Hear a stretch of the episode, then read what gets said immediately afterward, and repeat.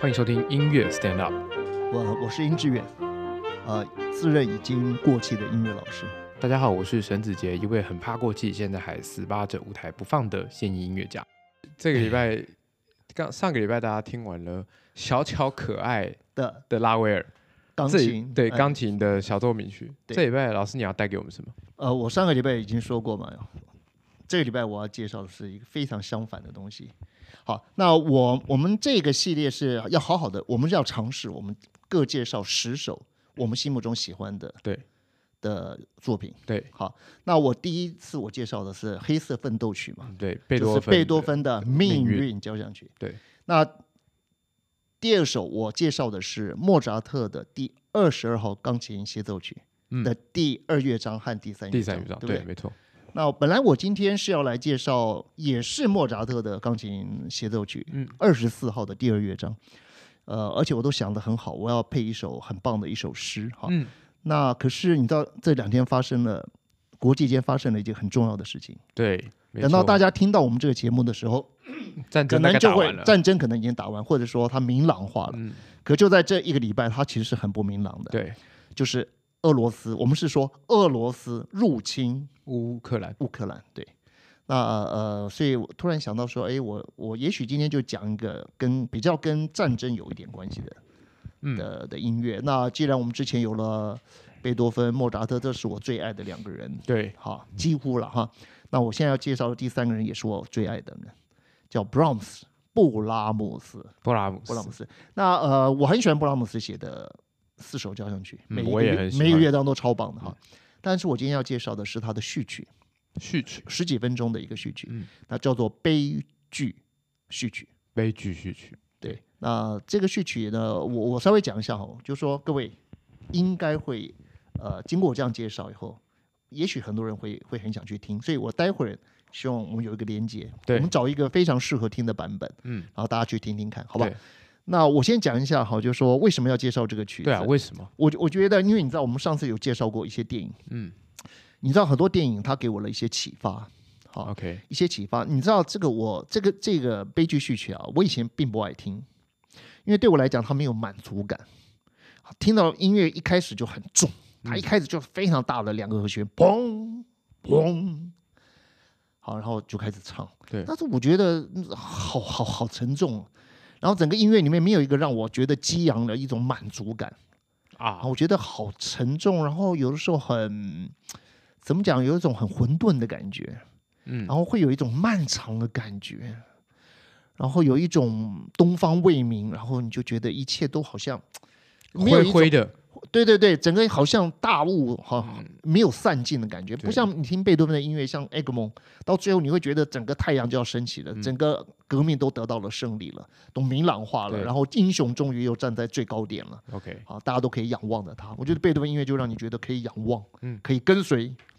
嗯，我听了这个布拉姆斯的悲剧序曲，哈、我以前听，反正听一听就就就不想再听，然后又隔几年啊、呃再听，啊，也就就不想又听到一次，然后又觉得哎这曲子不好听，就又不听，你知道？可是呢，呃，可是我因为看了一部电影之后，看了一部电影之后，我在听这个音乐，我非常有感觉。哪一部电影？好，那呃，这部电影其实很多人拍过同样的题材，嗯，呃，这部电影的名字叫做《悲惨世界》，你有没有听过？哦？有呃有啊有啊有啊，你知道这是有人把它写成音乐剧，呃音乐剧对因，为我从来不听音乐剧的。很多人说什么呃，我也去过美国的一个地方。音乐剧很多，那个叫什么？你知道百老吗汇。百老汇，对我去。然后我那时候看的是，呃，好像叫什么啊？它就是有戴面具的那个叫歌剧魅影。啊，你看了歌剧魅影，那美你有到看到那个灯掉下来那吗？个灯就从我后面咣从很高点这样滑下去嘛，哈。总之就是，但我没什么感觉。 就我对呃，我我觉得对，不管是对歌剧或者对音乐剧哈，就歌剧当然是很棒，但是我觉得我我少掉了那个那个素养，所以我听歌剧我总觉得文字上我也不懂，嗯好，那剧情呢我也没有办法打动我，所以我我对歌剧没有什么涉猎，我涉猎主要还是器乐 OK，啊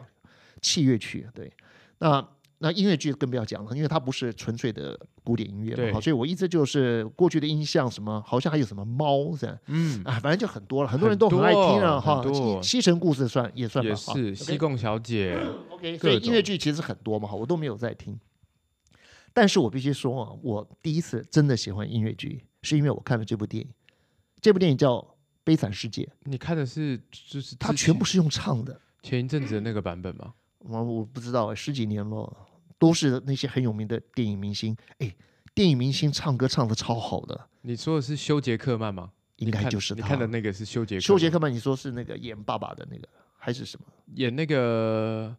那个 Jean Van j o n 的那个啊，对呀、对呀、对呀、对对对。其实那后来我才知道，都是名演员呢，对啊，演那个警察的那个。对，都是都是都哦，是一演那线的个明星啊，演这个，对对，反正就是对都超有名的对了哈。那名字我是叫不出来了哈。嗯那总之呢，第一个就是说，呃，其实我在巴黎那几年，我我认识一个女孩子，她是因为她住在就我们一起租了很便宜很便宜的房子，嗯过得非常苦的日子。那那对时候我我就是那个女孩子，她是北京来的一个女孩子，她是非常有素质的一个女孩子。然后她在她的法文、德文啊、法文、意大利文跟英文都超级棒。嗯，好，他的就是反正他就是非常好，他全部他意大利意大利的著作他就看意大利文，法国的著作他就看法文，英英国的英文的著文学著作他就看英文我厉害，啊，那中文也很好，反正就是很强，就对英呃语，我认为是一个语文天天分很高的人。好，他就一直告诉我说：“殷先生，殷先生， 他说你一定要看一看这个雨果的这个小说。嗯好，那讲的故事其实就是悲惨世界的故事。嗯，那那时候他跟我讲说，殷先生，你一定要看这个小说。那我其实我有看书，我有文字的障碍，你知道，我哦不我连喜欢看那个，书你知道，我看那个连看那武侠小说哦，我都我都会反复的再回来看，哎我都不知道他在讲什么。哦，我我总觉得确实我有些我人是没这有样办法看，子，嗯，我没有办法有很流畅的方式去看。有的时候我也看了完一个章节之后，还觉得自己不知道在看什我么，嗯不知道在看什么，我不知道他在讲什么。对，后来有朋友告诉我说，我看到文字的时候，很难把文字转转译成一种情境。嗯，我说，哎，好像真的是这样。我听到音乐可以转转成情境，对可是我听到看到文字我很难，所以我书就看的很少，然后我我很难去从，所以我很喜欢听音乐，就是这样。音乐会让我觉得里面的世界很清晰，对，可是文字会让我觉得很有很疏离，嗯，所以我都没有看。纵然我在巴黎的哈，从二零零一年到二零零五年哈，我其实去那边为了找房子，我就认识了那个那个北京女孩子对哈，那她就一直告诉我说这个这部这个小说超棒的，嗯，那一直跟我讲，而且最早是我们常常聊天。我们都会经过那巴黎圣母院，她说在里面有讲到一些地方场景是很接近的，嗯呃，这是我第一个印象。OK，就是对于雨果的小说，嗯，可是我完全不知道内容是什么。然后接下来就是在几年前的时候，我就第一次看了这部电影。可是我一看这个电影，我就超有感觉的。 ，OK，好，他讲的其实呃，也也许有点接近在就是法国大革命那个嗯时代。总之就是那个时候的革命了，年轻人他们就是在巴巴黎街头哦，筑起对了街垒。对，没然后错，去对抗。然后那当时的那个统治，你也知道，还是一个封建的统治，所以第一波的那些革命家、那些年轻人，他们其实是很嗯，他们是非常天真的，嗯，非常勇敢的，但他们也是非常害怕的。当那个进行到最后，就是真的就是他们要要要屠杀这些对这些革命分子的时候，那是非常残忍的。好，整部电影里面到最后，那个几乎所有的参与革命的年轻人全部死光了，一字排开，包括一个小孩子，全部被打死，全部被打死哈。当然，呃，就是那个法国政府哈，那个那个也也也有一些士兵死了，但是这个革命第一波的革命分子全部死光，只有一个人活着，就是这个男主角。对啊，这个男主角他活着。那这部电影其实非常震撼我，因为其实我这部电影一直看，我就这几天我都还回去回过头来，我们家再有那看个我们家有那个投影机嘛，我就嗯看这部电影。其实我觉得，嗯，那个音乐把那个情感拉到让我觉得感同身受，因为音乐的关系。那里面很多地方，譬如他们革命家聚在一起，一边擦着枪，一边拿着酒干杯，然后一边去计划他们接接下来的革命。他们又欢乐，他们又勇敢，然后他们彼此之间会调侃。对，啊，那因为男主角他陷入了爱河，所以他有点不专心了。别人都在为革命在准备，他老兄心不在焉，好像在想女生。嗯，那但是音用音乐来表达他们内心的世界，我觉得这个方式超好的。懂不？就是我在很短的时间，一首歌，然后我就看到这些年轻人的理想，然后那个可是陷入爱河的男主角，他里面的一种彷徨，他对真理的一种彷徨了，他突然觉得说，到底到底这个这个热血哈，我们为了革命牺牲牺牲生命，跟跟爱情之间怎么去兼顾？他对心里面开始疑惑，这因是为不是就是那个？因为这就是那种音乐剧、舞台剧，大家很容易接受的这种感觉。因为我就对，所以我就唱说了，嘛，就就是因唱为了在电影里面哈，我就开始知道哇，这个音乐剧这超有价值的。嗯，因为这个音乐剧有了音乐，那这个里面的音乐，你仔细去唱它的话，你会发现它的旋律其实都蛮简单的，对很非常简单的和声，他希望让你可以很很赶容易快唱的进入到，对赶快进入到那种，也就是你的情感跟它感同身受。对所以啊、呃里面有，譬如说刚刚我讲的，譬如说他们革命家在那个二楼的时候，大家在商量革命这件事情，可是男主角却不。就在前一刻才见到了他最爱的一个女孩子，对可是两个就这样萍水相逢，所以他就陷入到那种很心中就有点茫然，然后就是心不在焉。对，所以他们就有了一段合唱嘛，嗯，他们就有一段合唱，那唱的非常的棒，这些年轻人，那合唱有独唱有合唱，对。那接下来的一幕就是什么呢？就是已经见到男主角的那个女主角也陷入爱河了，她在自己的家家里面在开始在想发生了什么事情，嗯，她也觉得这个世界突然之间因为这个这样的一个一个碰面一个邂逅，她也觉得这个世界改变，因为这个对女孩子被她的爸爸保护的太好了，嗯，她跟这个世界是 是隔绝的。可是没有想到，因为这个，在一个广场见到了这个男主角，她就她也爱上他，所以呃，接下来就是一个女生的独唱，嗯，哦，唱的真的是超棒的。那她后来她爸爸出现，她就跟爸爸谈话。那她爸爸是一个也为了保护她，有一点点神秘的，因为她爸爸不敢讲出她过去的历史。嗯，那女儿是被他领养的，所以有点想知道爸爸你这么好，这么慈祥，我好想知道你的过去。然后他爸爸说，有些事情还是不要讲比较好。嗯，然后这个女主角就说：“爸爸，我我已经不是当初那个在森林里迷路的小孩了。”嗯，就说你我已经长大了这样。然后他们之间就有很多对话。那男的是讲用说的，对那女的是用唱的。对，哇，我觉得这个独唱也是感动到极点。好，第三首歌是什么呢？是这个男的，因为有一个女孩子啊暗恋他，通报他说找到了这个女主角的地址，所以要带着男主角去对去找那女主角，他们要约会。所以呢，男主角高兴的不得了，也很谢谢这个呢暗恋他的女孩子愿意帮他这个忙，通报这件事情，带他能够去见到女主角。嗯所以这男主角爱的高兴的不得了，抓着这个女孩子一边走路一边唱歌，好开心。然后呢，其实这个女孩男孩子是为了那另外一个另外女孩一子个开女生心，对，所以这个这个暗恋他的这个女孩子呢，听到这个男孩子讲的多么快乐的话，她说你讲的每一句话其实都刺中我的心，嗯所以这是一个二重唱， ，OK，一个快乐的男主角跟跟一个一个忧伤的心里很冲突的对嗯女女配角。唱了好，歌啊那女配角是用 auto，就是声音比较低嘛，你看棒不棒对？用音乐马上把这女孩子的心是比较沉的没，错，然后男主角是高音，对好，他很高兴。OK，接下来是什么？终于你知道，他就真的到了那个女女主角的那个花园后后花后园，面对，然后最近那女主角出来就他们两个隔着铁铁栏杆就见面了。那个铁栏杆上面旁边还有一只蝴蝶在拍着它的翅膀，好像为他们的相识而高兴，嗯多棒的一幕！然后这个时候是三重唱，嗯，就男主角女主角是比较高音的二重唱，可是第第三个声音就是这个呃女配角，女配角她在她的一个旁用边 auto 在看旁边唱，对对，你看哈、在同样一个音乐结构里面，三个人的三个人的心情是很不一样的，对对不对？三个人的心情吧，尤其这个女孩子，所以她可以把呃很复杂的感觉，很复杂的、很很有层次的一种心理的状态呢，只是透过一首曲子就完就全完全表现没错出来了，而且。那个颜色，那个演员，甚至演到好到我，其实我超感动，我从来没有那么感动过，所以我就回过头来在想，为什么可以让我这么感动？为什么我那么感动？其实有每一个有很多的要素都必须同时具备。嗯，第一个，它必须是一个真正好的剧本，它里面有爱情、对，有牺牲、有矛盾冲突，嗯但是它里面有伟大的革命的一种理想。嗯然后他们年轻人是非常天真的，他们甚至不知道死亡其实是这么的接近他们了。嗯，好，所以里面有很多的美丽的情感，然后也有很多高贵的情操，是要有一个好的剧本。一定所以要有文学要有家好的雨故果事对他已经有了一个好的故事了。对他在这个大时代里面却讲出了这些小里面的每一个啊、每每一小个人小物的小故事人物的对他们的那对个，然后他把它建立成一个世界对他们把他们建构起来，对所以我觉得大的、小的，就是森林也看到了，树也看到，然后每一片叶子、每一朵花你也看到了，对，所以我觉得剧本写得好。后来就是有一有一个音乐家，我不知道他的名字，可能很多人都比我更清楚。这个音乐家就写了这个音乐剧，哎，所以我们在电影里面听到的每一首歌是这个《悲惨世界》这个音乐剧里面的，它不是为了这个电影写，而是电影是为了这个音乐而拍的。嗯，所以以《悲惨世界》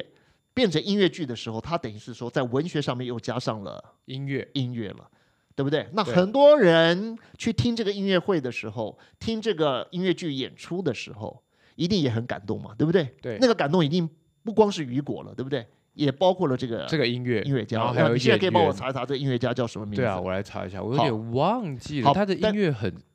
很有名嘛，应呃该很有他不名光是这首曲子，对不对？好没错，所以《悲惨世界》当它变成一个音乐剧的时候，它在文学的基础上，它已经进入到了音乐嘛，音对乐加上戏剧了嘛，对不对？对。 OK，那为什么要拍成电影？因为大家喜欢， 对对不起，就是大家喜欢看这种电影，好，我我觉这得我种认舞为台剧你这样电讲倒没有错，但是我必须说，因为这个导演一定觉得光是音乐剧有太多东西会错过，音乐写得够好，对好剧情里面够好，剧情够好，人物有太多的空表演的空间，好还没有真正的发挥，需要一部好的电影来发挥。这个导演一定有这样的心情，他觉得还有太多的空间没有被填填满，所以对，他要拍这部电影，因为电影可以让很多的焦点更集中。没错而，且他这个电影里面这个唱歌的方式呢，并不是声乐家唱歌的方式。这个电影的导演一定对这件事情有很大的一个投入，他让这个每一个演员的唱的歌声啊，跟整个剧情呢有融合在一起，融合在一没起错，你不会觉得这些歌声是呃声乐家唱出来的，或者音乐家唱出来的，你会觉得这些歌声是真正这个人生命的一种流露，是一种倾诉，是他内心的一种呃一种宣告。所以我觉得拍电影的人也真的超了不起的，他用了这部电影呢，把雨果，把这个音乐家，到最后把所有所有的艺术的这些材料都好好的给他发挥了，最后用电影的手法。把它把它弄出对呀、来，所以你看，光是我刚刚讲的那个合唱，后来独唱，后来二重唱，到最后三重唱，呃，大家可以去看这部电影，对非常的感人。当然，这部电影到最后最后，所有人都死了，所有那些革命家都死了，所有的革命家都死了。然后这个唯一活下来的男主角又回到了革命的现场。好，那个现场已经曾经是他们欢乐，然后大家高谈阔论，讲到未来的理想的那个现场，只剩下他一个人还是活着。然后他的手受伤了。包扎了起来，然后他到了那个现场的时候，他就唱了一首歌，唱出他内心的愧疚和悲伤，因为他所有的那些同才们、那些同志们都死了。对对，OK，我找到了，我现在到找了到那个好，子杰已经为我们找到了那个音乐家叫什么名字？叫做克 Claude Michel Schumberg，哦，你哦在那西西贡小姐也是他的作品 OK 好对，你你能不能用他的英文叫什么 Claude Michel Schumberg ？Claude 嗯 Michel Schumberg， Schumberg 对 OK，可以翻译的名字。好，我们我们今天就就讲对就 OK，所以你看雨果，然后 Schumberg。对对不对？好，然后到最后这个导演，我对也不知道叫什么名字。对，导演好导演这个，我电认影的为导演从文学家到音乐剧剧作家，到最后这个电影的导演汤姆霍伯，哦，汤姆霍伯，霍伯，OK，汤姆霍伯，OK，对好，这就是导演，导演的名字叫汤姆霍伯对， ，OK，哦，二零一九年的那个猫也是也是他的作品，欸哦，猫也被拍成了一个电影，是的，是的对，但，OK 听说风评非常的糟糕， ，OK，好好，我们就不讲。对但刚刚你讲说猫也是他对，但没有拍的，没有对这个呃悲惨世界，对好，悲 OK 惨世界很红，这时候很红啊，那你知道吗？看完《悲惨世界》以后，我的啊，我才知道说，哇，原来这这个音乐剧这么好，嗯，这么好。因为我以前、嗯、我没有办法接喜受欢那种呃不是非常古典的那种歌唱的，嗯嗯我不能吸引我就对了。 OK，可是在这部电影里面，我超爱听的，我要反复的听，因为这部电影里面我我我已经非常认同他的剧情里嗯面的人物的描述的方式，然后我对每一个演员的演技超欣赏的。对，我看到每一个细节，然后他们的歌声出来的时候，我就觉得超感动。我觉得比听声乐家唱更好哎、真的。嗯到最后那个男主角回到革命现场的时候，他就唱了一首歌，觉得唱出他的愧疚。他想到那些年轻人曾经高谈阔论，想到明天的美好，可是他们竟然没有见到没有见到明天天的太阳，太阳。对对，然后你知道这个歌我看了，你知道他唱了第一句唱完了以后，左边的眼睛就滴下来一滴眼泪，那个那个根本没有办法，你怎么练习呀、我啊真的是真情流露，那个演唱的好，演的好，对时间抓的真的太好了。然后当他唱完了以后，最后整个音乐要结束的时候，就是一个大提琴拉了一个很很忧伤的结尾。嗯我觉得真是太美妙，就是说导演几乎把文学、音乐跟演技啊，全部还有都所放起有来了摄影的力量全部都对综合起来了没错那我非常非常的感动。那讲到这里就可以告诉你，看完这部电影以后，我又不小心听到了 Brahms 的悲悲剧剧序曲曲，我认为我完全听进去，完全听进去。所以里面大概有五六个很不一样，非常非常非常不一样的乐思。嗯，我觉得每一个乐思，我都在这部电影里面找到了对应。哦，OK，比如说一开始的时候，砰砰，好，我觉得他讲的滴啦滴滴滴啦啦滴，他讲的就是那个阴沉的，可是也有充满着希望的时代，充满着压力，但是也充满着希望的时代，是年轻人愿意抛头颅洒洒热热血血的那个时代。所以我觉得他的第一个主题其实是这样子。嗯然后接下来其实就是有人哈。那接下来我就我就不多说了啦，大家要开始去听。但是对我说这个音乐里面有几个感觉是非常重要的。接下来你就会听到有人就是扛起了这个革命的担子，嗯，拿起了革命的枪支，所以里面会有非常强烈的承担的感觉。这就跟第一个主，我刚刚讲第一个主题是阴沉的时代的对压力嘛，黑暗的时代，但是也是充满希望的时代，是一个黎明前的最黑暗的时代对。灰所以灰这是的对对灰灰的，这是第一主题嘛。对，但是又有另外一个呃，不要说主题了，另外一个乐思很重要的就是承担。在这个音乐里面，大家一定要一定可以听到很清楚，那个就是承担的，就是舍我骑谁的感其觉？谁的感嗯觉。对，那第三个还有一种感觉是什么呢？就是爱的感觉。因为其实我们做一切的牺牲，因为有可能死的是我，但是活下来的人，他们将会比之前更好，更更好了。所以其实这里面有一种爱的，就是爱的散播。嗯，那那个爱的感觉，其实他就是这是 Brahms 最厉害的，就是他会用弦乐器，然后唱出一种爱的感觉。没错，好，那你会觉得非常的温暖。那那就是我以前听这个曲子的时候，唯一会喜欢的地方，就是那个爱的温暖的感觉。但是爱的温暖的感觉，听别首 Brahms 又更强烈，对，但是这个曲子就是这个爱的温暖的感觉好短，嗯，我觉得不过瘾，然后阴沉的承担的东西太多了。嗯好，但可是以前我听不出那是阴沉，那是承担，我只觉得那就是也很很很很很有厚重的压力，和很弦嗯厚重而已，我只觉得它很厚重而已。可是看了《悲惨世界》之后，我觉得哇，这里面不一样。你用“厚重”这两个字太简太太简化了。这里面一开始其实是压力，是大时代的压力，然后第二个才是承担。你这个压力来了以后，愿不愿意去承担？承担是第二个感觉。那当然你也会觉得是很厚重，但是它是承担。OK，好，第三个有爱的感觉，对不对？里面有一样东西，我认为大部分人，包括我以前完全没有听出来，完完全全没有听出来，可是我现在完全听出来了，那就是等待。等待，黎明的等待。嗯，那这里面就是大家去听哈，也许你们会听出来，就你在听，就他先是有一段，就是大家好像都在做准备、准备、准备，因为之后要革命，在某一个。黎明的时候，他们要革命，那那一那个革命有可能他们会牺牲所有的生命，嗯，但是他们为这个已经准备很久，所以他们准备、准备、准备，然后他们在等待、等待、等待、等待，在慢慢的等待、等待、等待。那你说，为什么我知道那是等待？你知道吗？等待到最后，你突然会看到黎明，哇！你会觉得那个要革命的节目，你你可以去想象，就在巴黎要革命，或者在基辅， 不管你去想任何地方对要革命，然后你就等待到最后呢，你会突然发现天真的要亮了。里面唯一醒着的那个人就是革命的首领，嗯，他知道天亮了，他们就要开始行动了。对，所以他们听看到天亮的时候，啊，他知道他们终于他们的生命来到最重要的一刻，也可能是他们生命最后的一天。嗯，但是也是他们生命中最有意义的时刻。这时候，那个爱的感觉又来了。然后接下来，他们就准备要赴死，嗯，他们将要赴汤蹈火。好，所以那是一个最后是一个要赴死的感觉。啊，赴死的之前，在整个整个序曲要结束之前，其实我认为我听到了一种心中的彷徨，因为最终他们他们身上都只能带着一把短枪、一把对短刀，然后他们是一群还没有书都还没念完的大学生，然后他们要准备出去了，啊，他们要要将自己藏在那些人群中，因为他们要去刺杀，他们要去革命。嗯，好，那所以在音乐的最后，快要到最后的时候，我觉得我听到了好深的彷徨，心中的悲伤、彷徨，但是那个时间稍纵即逝，因为他们知道我虽然非常的害怕，但我还是要去做我但要是做的事情。对，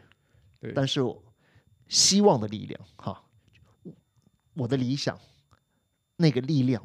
它还是胜过了这个。嗯我最后还是要走出去。对所以最后的结束的时候，他们就是真正的，他们克服了那个恐惧，他们还是走出去了。所以整个音乐结束的时候，我会感觉到，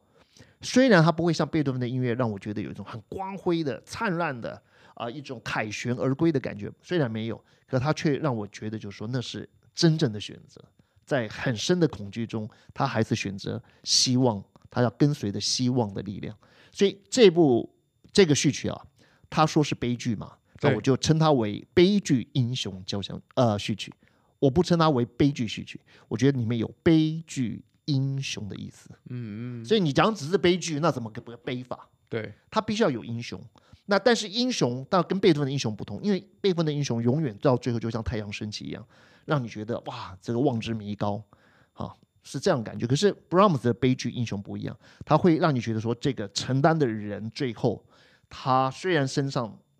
非常的沉重，是肩膀感觉到极为沉重，但他还是承担。所以这里面是比较有一种嗯负重的感觉，嗯，没有那么的没有那么的呃英雄。但是是悲剧跟英雄各一半。 ，OK，那所以我说悲剧序曲呢，至少我看了悲惨世界《真悲惨世界》以后，对我我在我的心中有更多的呃一些画面，有更多的一些呃历史的一些启发。嗯，好，历因为我以前书看的太少嘛。可是我看过了《悲惨世看界了》这以后，电影多多之后少少对我确实多多少少那个情境有有了，一虽然我还些是有不一太些反了应解对一些呃法国的确实的历史，但是我很认同那个剧里面那些年轻人的勇敢，然后他们的悲欢喜喜怒，对、啊嗯所以因为有了那个认同，有了这部电影，我回过头来再听这个 Brahms 的悲剧序曲，我非常有感觉。嗯，对，我相信大家听完都会觉得，嗯，可以来个音乐了。哎，我们我们能不能现在就听一下好不好？对啊假如说这个版本好哈，我们待会就用让这个版本能够跟听连对接，这样不不然大家就听我空口说白话，对对有点太可惜了，对啊不对？对，大好家不一好起，我们来听听看这首。好，刚才就是我问一下子杰了哈，就说我们刚刚有听几个版本嘛，一个嗯对是呃，一个是伯恩斯坦的，对，一个是卡拉扬的，对。其实我觉得其实都不错，因为呃，这都是老指挥了。对啊，我觉得然后都是蛮大好乐听团的嘛，好，对，那那个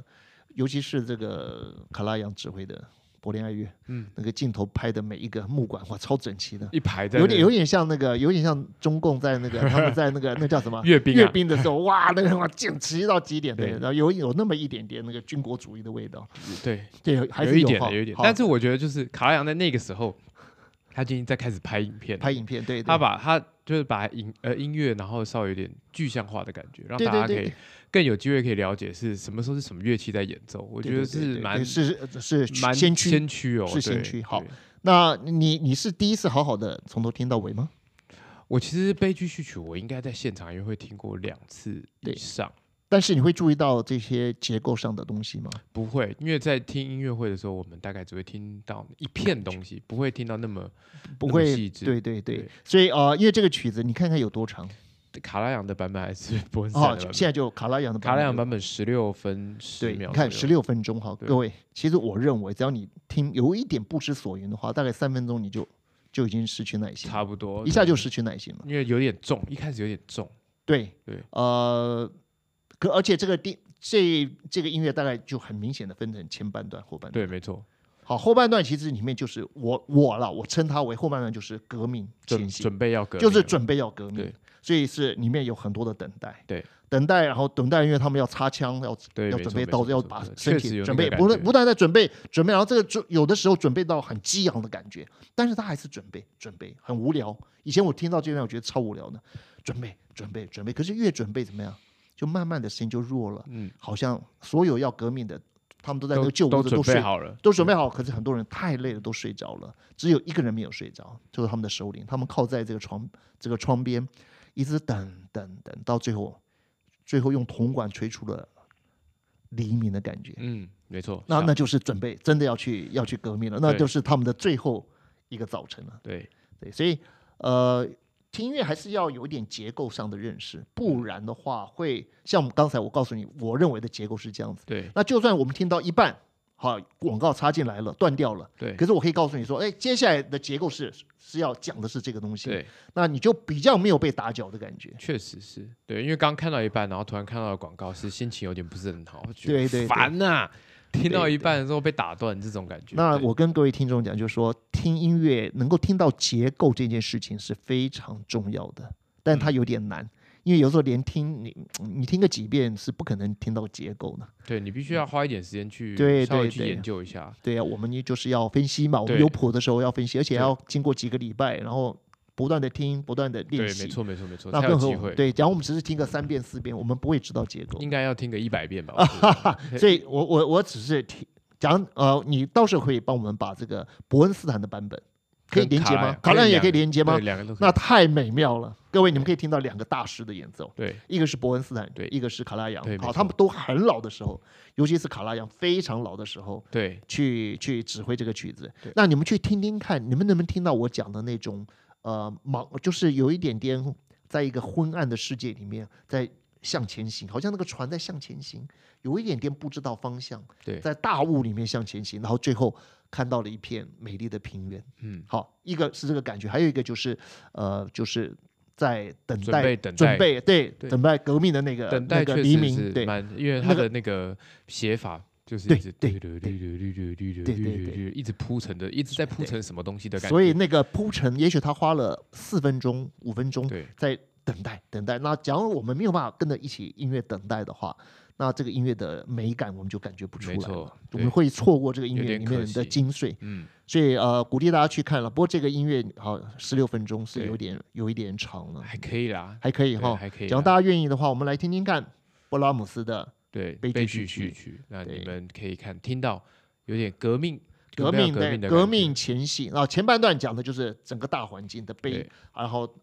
年轻的革命家愿意承担，啊没大错环境是阴沉的，是是黑暗的，是有很有压力的，嗯可是革命家愿意承担，好对，好，然后做一些事响情。应这个这个革命的号角，没呃错这个感觉，希望你们还喜欢今天的节目，然后对啊当然在这边也是很希望，就是现在正在打的这个希望希望赶快结束对，哈俄国这跟个乌克兰的乌战克兰争可以对赶快结束，让大家都可以过平静的生活。对，那如果你喜欢这节目，不要忘记分享，然后订阅，然后收听，分享给你的朋友听。那么我们下礼拜见喽，下个礼拜见，拜拜